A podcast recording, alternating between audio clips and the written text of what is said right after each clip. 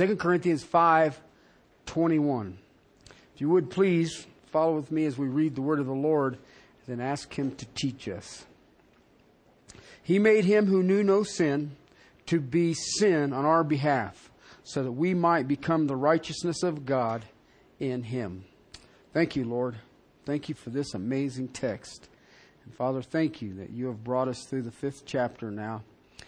And that, Father, we, uh, we who have ears to hear, I pray, Lord, that we've been encouraged, that our hearts are lifted, that our spirits are rejoicing, and that we understand the glory of the risen King in the individuals who are clothed in Christ's righteousness. Thank you, Father. And I ask now that you would teach us, you would open our eyes to the, the wonder of wonders, this massive reward. And I just praise you, Father, that you'll help us. Help us to walk worthy. Help us to walk in a manner that brings great honor and praise unto you. And Father, may we, as ambassadors, as children of the King, would understand that clothed in Christ's righteousness, we now speak for the King of Kings and Lord of Lords. To your glory and praise. Amen. I shared with you that Second Corinthians is dealing with ministry. And what I hope that you have gotten out of these last few months is that our ministry is really very narrow. There's not a lot of uh, confusion to it. It's, it's a simple, real straightforward that we actually will beg people, uh, appealing to people uh, through the these earthen vessels, as Paul calls us, to be reconciled to God. Uh, ministry is the ministry of reconciliation, taking a sinful human being and reconciling back to a holy, perfect, righteous God. And that's basically what it is.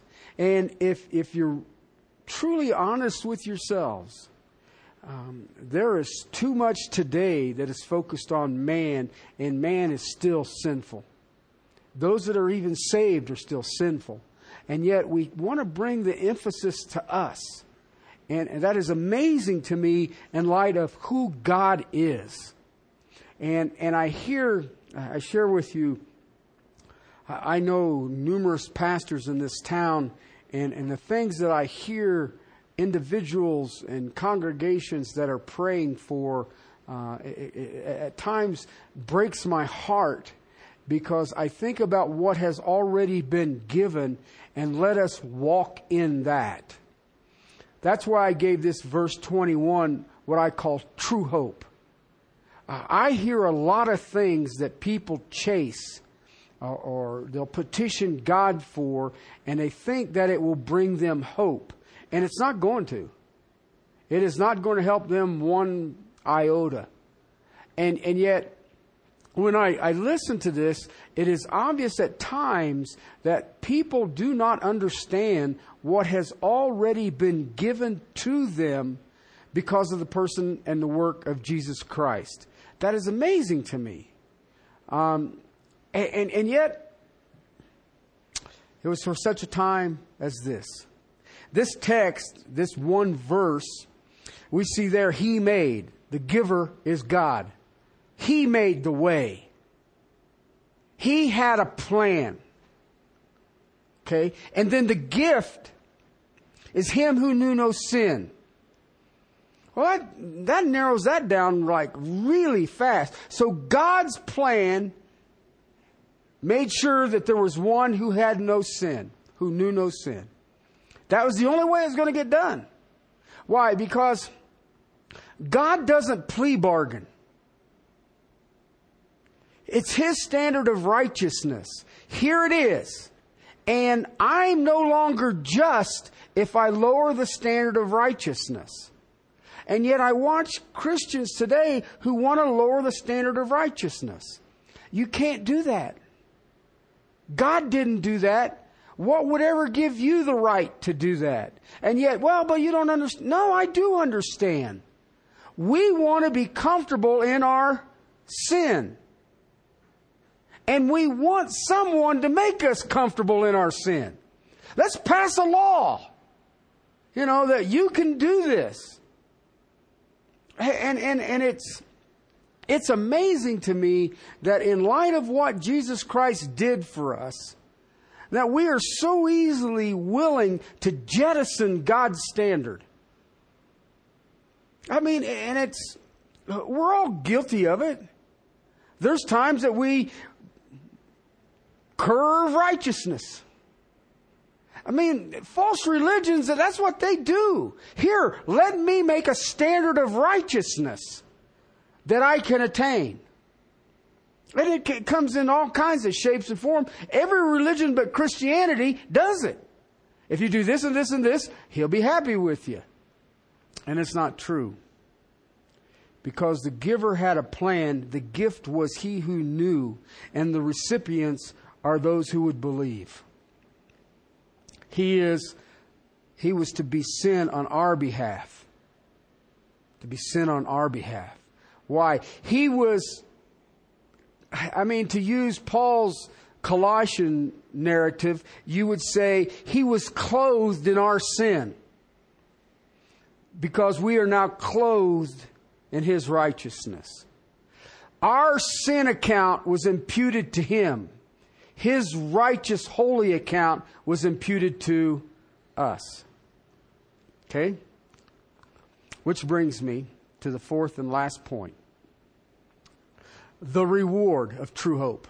The reward of true hope. Look what it says that we might become the righteousness of God in Him.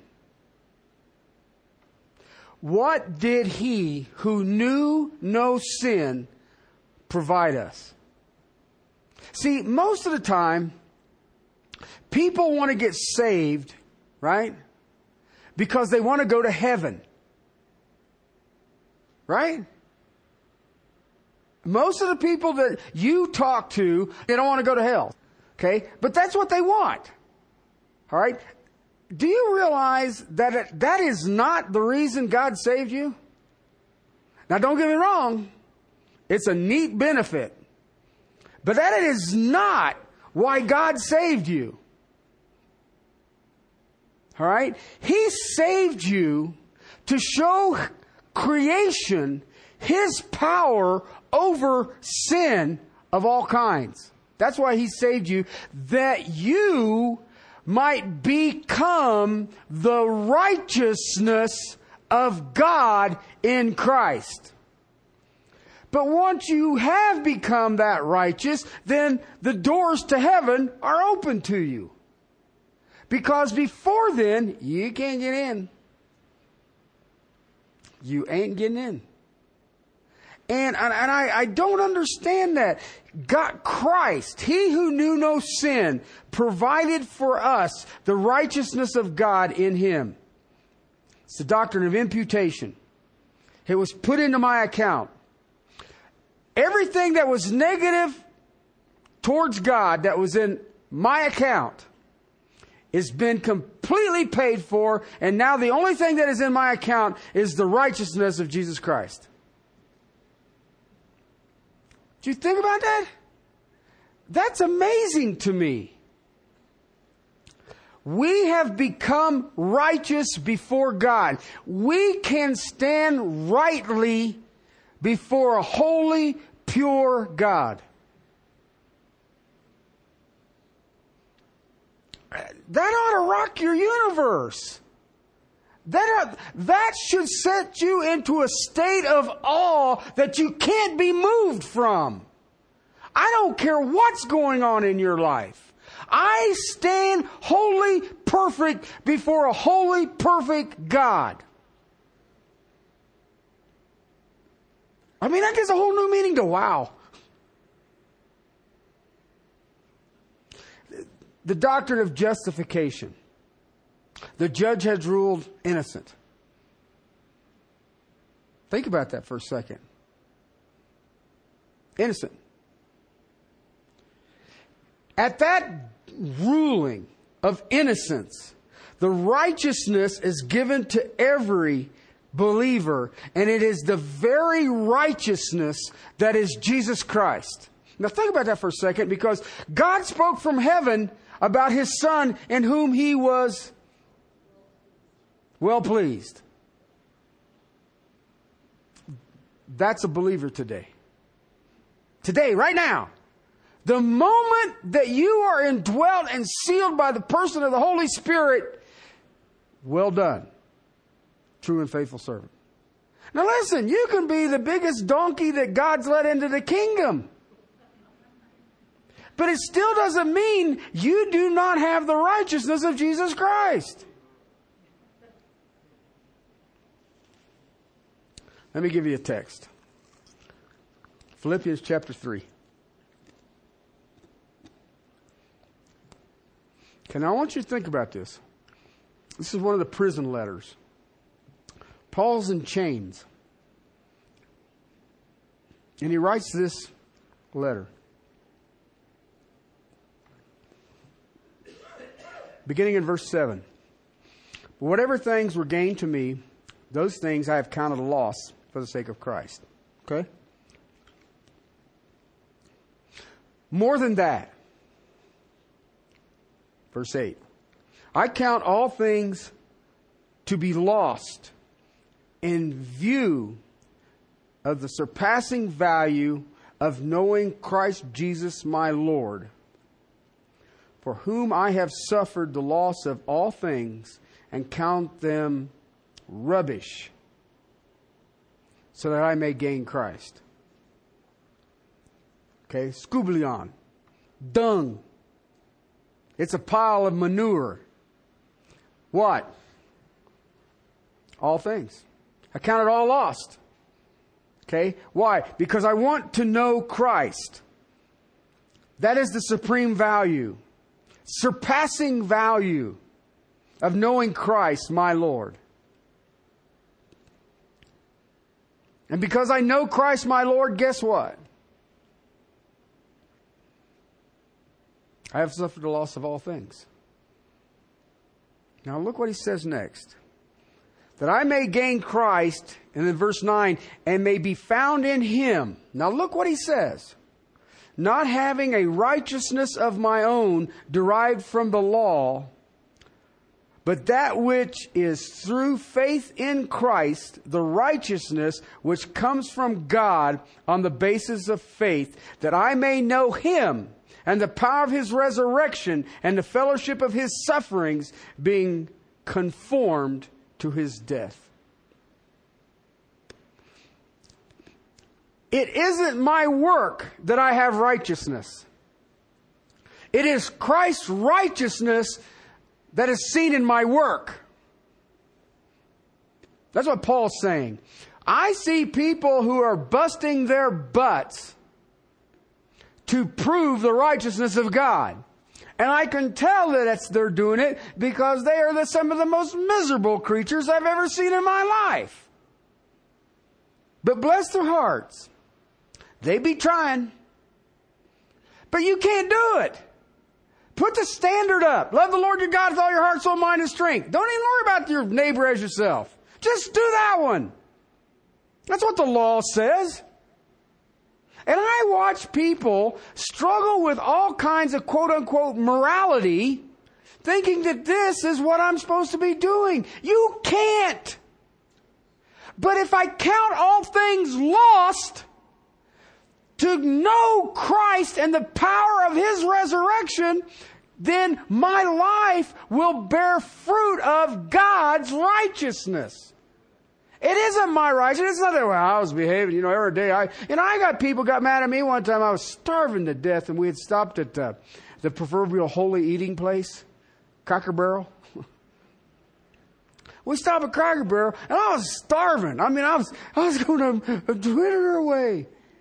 And they brought us the food and I started eating.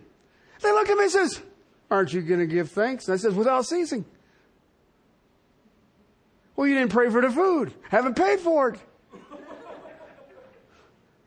And I'll eat it first. And I'll say, God didn't provide that.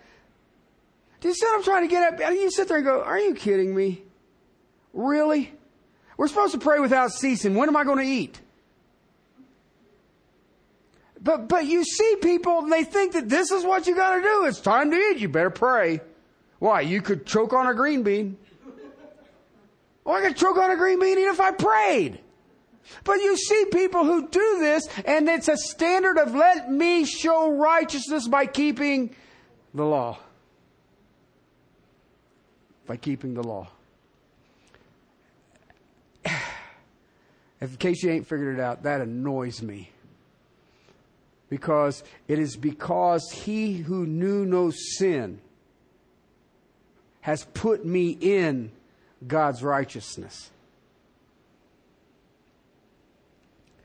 It's the righteousness from God has been put into my account.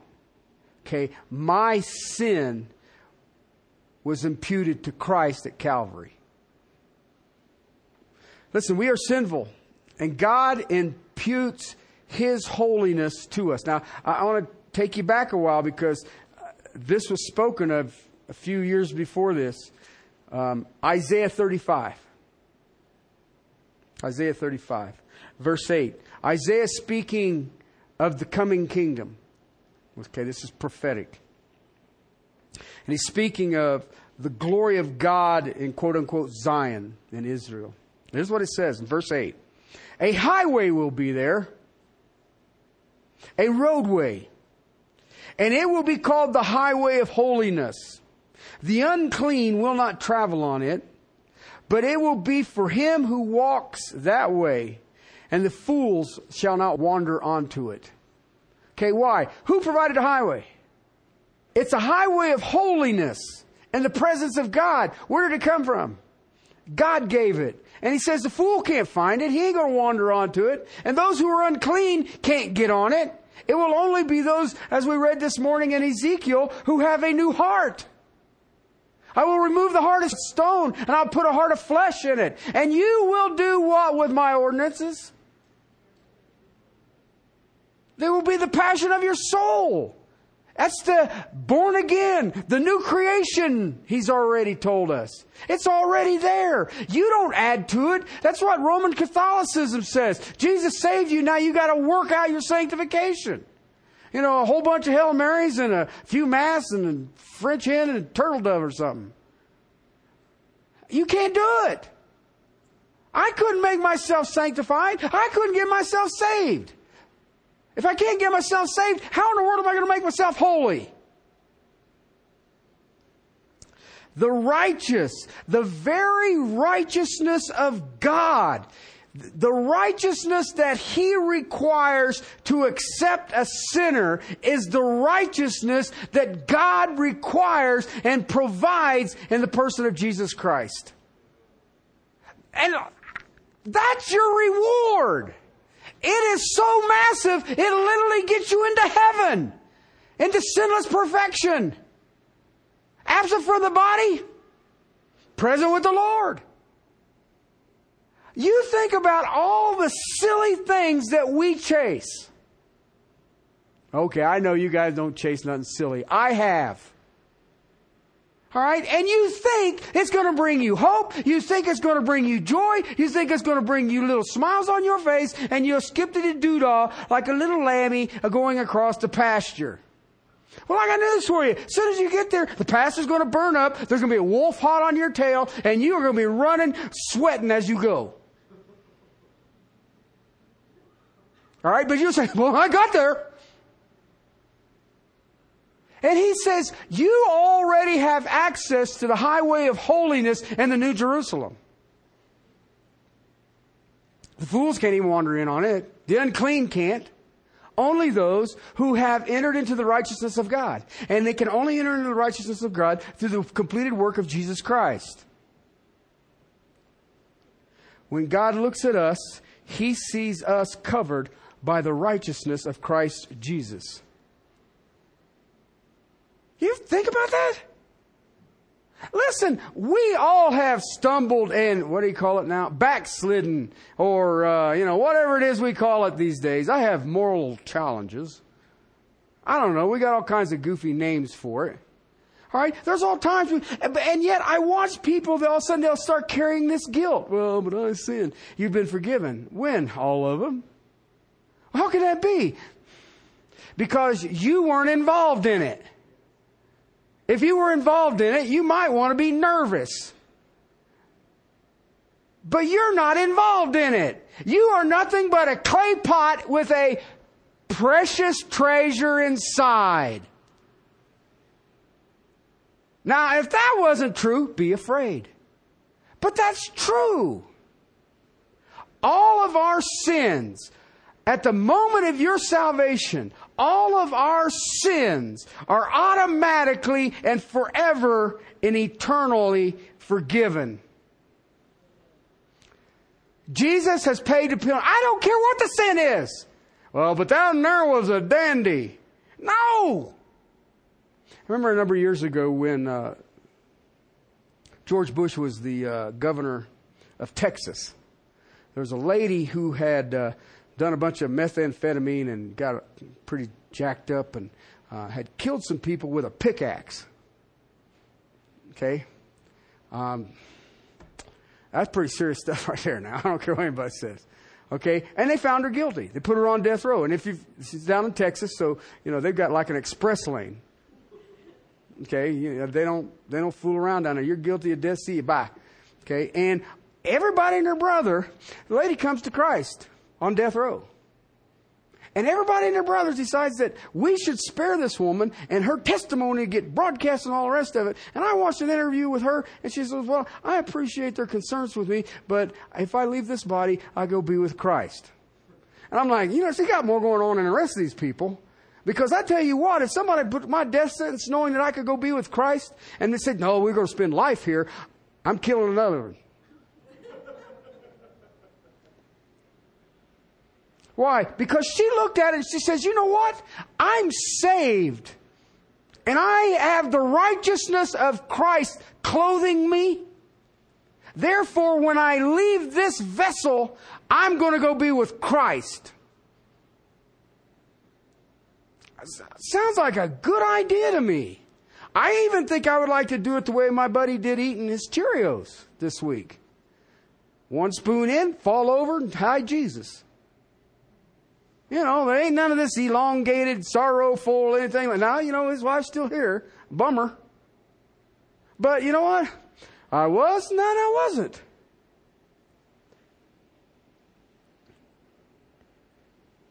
Do you understand that God will not, God cannot hold us responsible for our sin?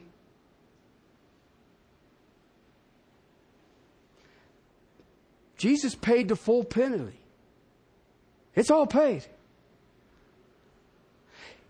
Jesus took the full fury of God's wrath that was due each and every repentant sinner who comes to the saving knowledge of Jesus Christ. Jesus took it. And I watch people.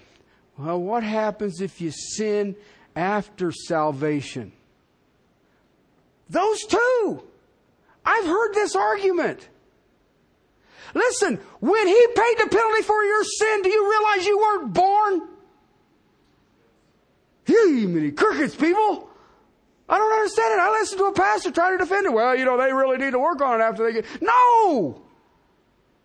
If he died for my sin on Calvary, that's 2,000 years before I was born. He's got it covered even after I'm saved. If you're really honest with you, the work of the cross was all future anyway. Right? Remember what he said? When John says, Who can open the scrolls?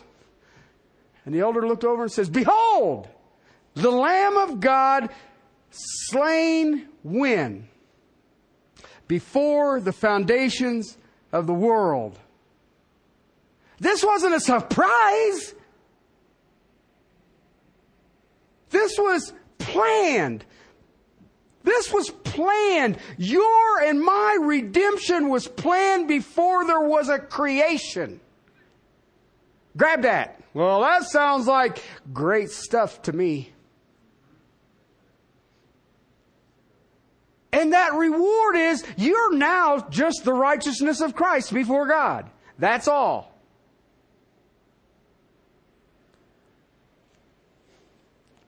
See, that was the plan of the giver. He made. he made. God said, I'm going to do it. Why? These guys ain't going to get reconciliation.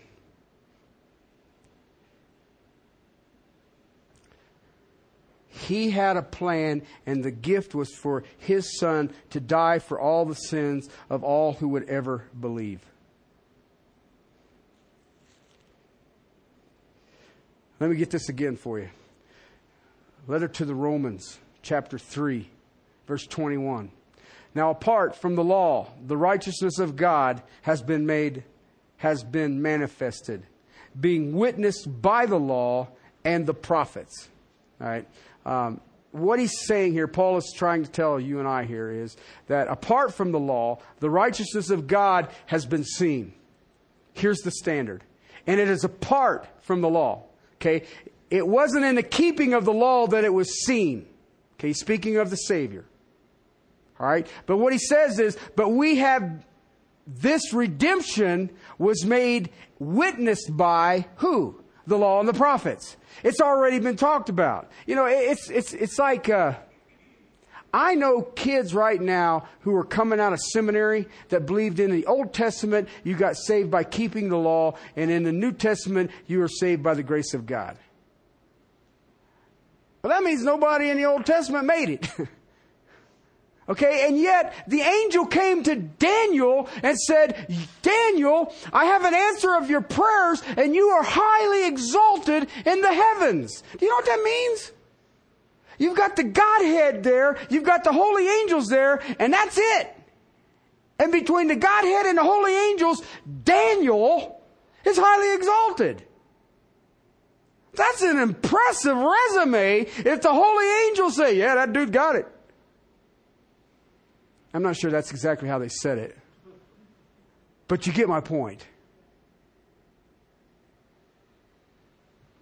What do you do with Abraham?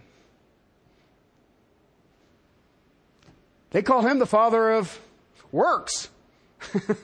no, he's the father of faith.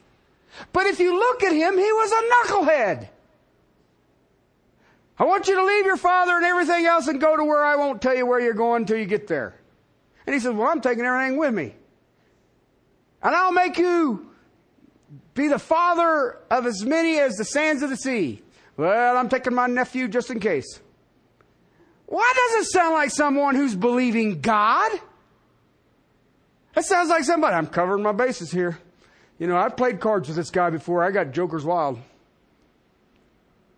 That's what I see. Okay, and yet you watch Abraham's life, and it got down that he had a son when he was in his 90s, and he says, I want you to offer your son as a sacrifice to me. He laughed and said, All right, no problem. He wouldn't have done that out of the gates. But he figured that, hey, he's brought me this far. I've watched what he does. He's proved himself faithful. If I kill my son because he asked me to, he'll raise him from the dead. Was it like he was running around seeing a lot of people raised from the dead? No. So do you see what I'm trying to get at? He's the father of faith. How are you saved in the Old Testament? Same way you are in the New Testament. By faith. The righteous shall live by. Interesting concept, don't you think? I mean, you can summarize 66 book of the Bible with that verse. The righteous shall live by faith. Verse 22. Even the righteousness of God through faith in Jesus Christ to all of those who believed, for there is no distinction, for all have sinned and fall short of the glory of God. See, we have a righteousness that you and I can't produce. You can't do it. I was reading John Bunyan. He wrote that uh, Pilgrim's Progress book, and he was talking about one time his prayers. Uh, John Bunyan was a trip. Um, he says, my most righteous prayers have enough sin to condemn humanity. You're like, what? And I thought, you know, they locked him up in the Tower of London and said, We will let you out if you promise to quit preaching the gospel. And he had a handicapped daughter and a wife that depended on his living to eat. And he says, Nope keep me in the Tower of London. He used to stand at the tower window of London, if you've ever been there. It's right by the river. And he would stand there and he would preach his sermons on Sunday morning, and it's tens of thousands of people would line up and down the Thames River to hear him preaching out of the tower window. but did they applaud? okay? But I, I, you listen to this man and you say, man, your prayers would condemn humanity. Do you know what mine would do? Why? Because it, to stand before a holy, perfect God, you have to be wholly perfect to be right standing before Him. And it is His standard of righteousness. It's not our standard of righteousness. And that's the key. Okay. Then the question How do you get in on that? Okay? It's easy. Believe. And everybody says, well, all right. Because I know a lot of people right now believe in Jesus Christ, especially around December the 25th. Okay? It's a little more than that. You know, and you, you, can go jump back into Romans and you can go to Romans and say, well, you know, if I believe that God raised him from the dead and that I confess with my mouth that he is Lord, then you will be saved. Uh huh. Do you understand what that means? Okay, because I'm about to explain it to you. Paul did it in economy of words, and I want to tell you what that means that God raised him from the dead and you confess him as Lord. One, you need to believe that you are a sinner. No, I don't want to hear that you're morally challenged. You are a sinner. I do not want to hear that you have a character flaw. You are a sinner. That is what God called it. You are a sinner. And all fall short of the glory of God. All right? Two. Because you're a sinner, you are in a desperate situation. Okay? One of the things that I've watched in the evangelical community is that we are not communicating how desperate a place you're in. I watch people who say, well, my life hasn't been that bad. You know, I didn't get involved in drugs. I didn't do the womanizing. I haven't committed adultery and I haven't stolen nothing and all the rest of it. And you just blew up your big old window right there and you just fell into pride, which condemned Lucifer. So you and Lucifer are running neck and neck we don't have an idea of how desperate of a place we are. Which brings me that if I don't understand that, do I understand I have no hope because I'm a sinner to be reconciled in this life? None. Impossible. Your good deeds don't get it. In this life, you live godless. in the next life you will be tormented forever. Now then, believe that? Okay? Then you go to the next step that God sent his son in the form of a man to die as our substitute. I was in a sinner, hopeless place, desperate place, no ability whatsoever to reconcile this relationship, and Christ became my substitute. What was due me, he paid. He took my place. He took the full wrath of God. Okay? Then I believe in God's justice. God's justice was satisfied because God raised Jesus from the dead. It means that the sacrifice, the substitution was acceptable to a holy, perfect, righteous God raised him from the dead. Wrath satisfied, knowing that, then Jesus is exalted to the right hand of the Father in heaven, where he sits at this moment and he still intercedes on behalf of those who will come and on behalf of those who have come. And when he is done, he will be given the name above all names, and every knee shall bow, and every tongue confess that Jesus Christ is Lord. Okay? Now listen. We can summarize that and say, I believe that God raised him from the dead, and I have confessed him as he is Lord. What I just gave you is in that. Okay? But it's detailed.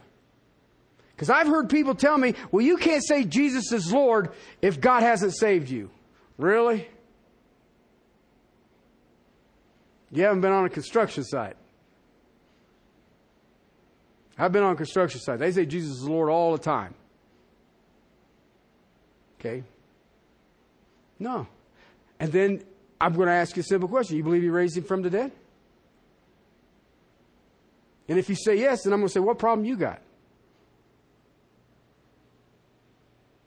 Just give me a problem. Tell me your problem. Oh, he did I tell you he raised him from the dead? That pretty much takes care of every problem, doesn't it?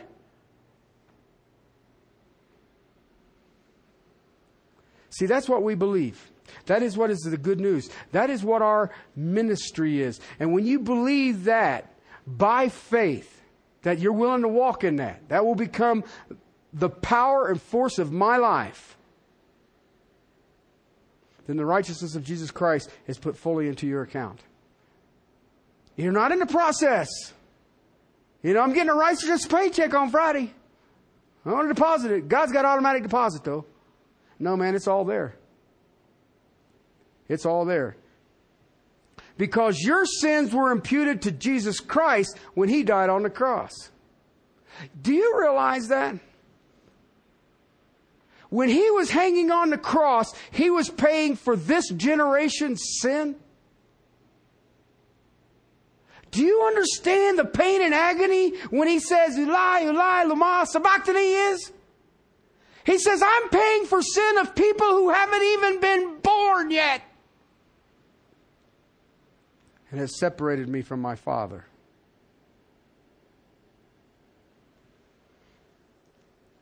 The Father knew you and I were there when His Son died at Calvary. He knew us each individually. Your name, 2,000 years ago, was written in the Lamb's book of life. I've heard people try to tell me that they, sometimes he writes it in there and he erases it and all the rest of it. And I'm sitting there going, you got to be the goofiest person I've ever met. And tragically, I have said that. That's the silliest thing I've ever heard. You're telling me that it almost got finished?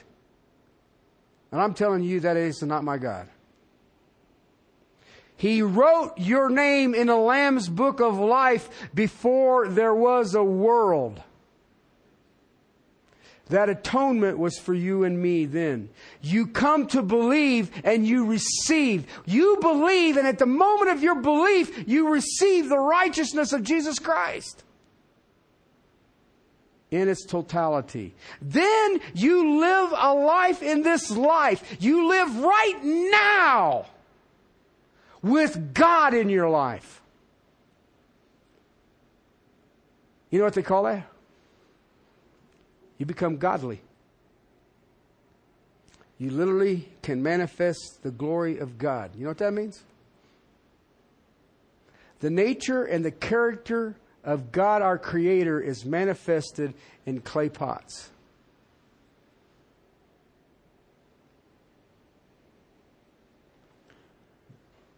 Then in the future, in eternity, you will be in the presence of God and you will be in absolute perfection. And it's all because of the righteousness of Je- Jesus Christ. That is the gospel ministry of reconciliation. That is Christianity. That is God's plan. And out of His love, He gave us the gift of Jesus. And Jesus, in that gift, He took our place. And we now have the reward. All of us who believe now have the righteousness of God has been put into our account. And that righteousness is only equal to Christ's holiness.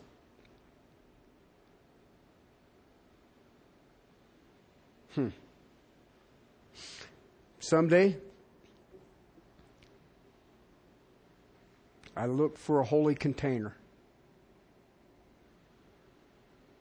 I looked for a body that was as Christ when it rose from the grave. That's what I want. It's the only thing I ever really asked for in, in my prayers now. Why? I already have the righteousness of Christ. The precious treasure is on the inside. The only thing that I'm looking for now is let me get a n- newer container. You know, this Tupperware thing's just not getting it. you know what Tupperware is for, right? Leftovers. But anyway.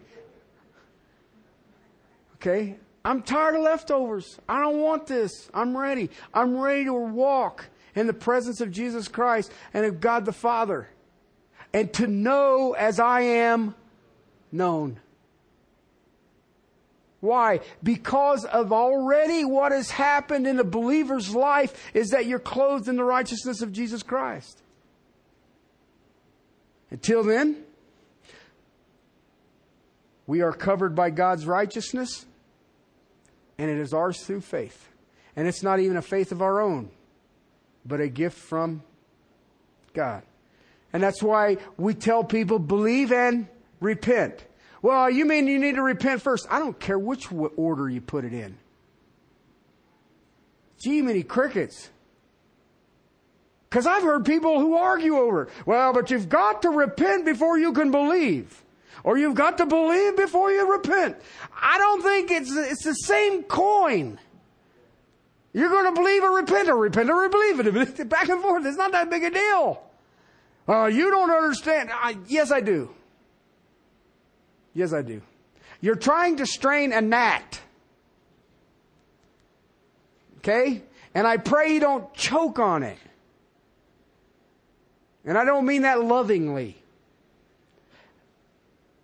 Let me share, wrap this up because I want you to think about something. What do you put your faith in?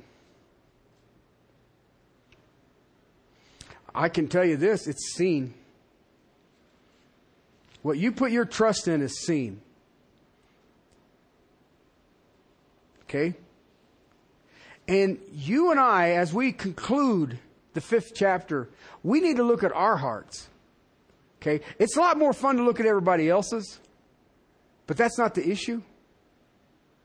The issue is you have been clothed in the righteousness of Jesus Christ. That's a fact if you believe today. And eh, when you hear the word repent, most people go, oh my God, that's one of them Baptist things. Uh, no, not really. Okay? The truth of the matter is, if you're saved, repentance is a blast. I don't have to work at it. If God says, don't do that, all right. oh, I won't do that. That's repentance. I'm changing direction. And if I think about him being separated from the Father before I was ever conceived, I have no problem with repentance. His ways are not our ways. But you know what is cool about His ways? They're only perfect. We are reconciled. The broken, shattered relationship between sinner and God has been mended. Therefore, we can cry for others to be reconciled. Be clothed in the righteousness that is in Him, God's righteousness. Be reconciled and know that God has made a way. Repent, turn from sin. Forgiveness of sin and your hope of heaven are before you. He bore our sin. He did it willingly. He set his face as a flint toward Jerusalem, knowing what he was doing. When he was praying in the Garden of Gethsemane, he says, Remove this cup, but your will be done. And he did it. He did it. He bore our sins that we may bear God's righteousness. And you know what, brothers and sisters? If He never gave me one other thing in this life, I am already the wealthiest human being that has ever walked the planet or will ever walk the planet. Okay? Let's pray. Father, thank you for your word. Thank you for Calvary. Thank you, Lord, for clothing us in the righteousness of Jesus Christ. And Father, taking full wrath that was due each and every one of us. Father, let us never take that for granted. Father, let us let us always be overwhelmed by it. And Father, even when we fail, let us rest in that assurance. Let us rest in that assurance. Help us, Lord. Help us, I beg you, to let, help us walk worthy of this calling. And yet, Father, may we have a passion to beg those who are not even seeking to be reconciled to the King of Kings and Lord of Lords. I thank you for this text. I thank you for my brother Paul who went before. And Father, may we be followers of Jesus Christ as Paul was the father of you, follower of you. Thank you, Lord, for this day, the blessings you've given us for the blessings you shall give us. And Father, the eternal hope, the true hope that is before us. Thank you, Father. In Christ's name, amen.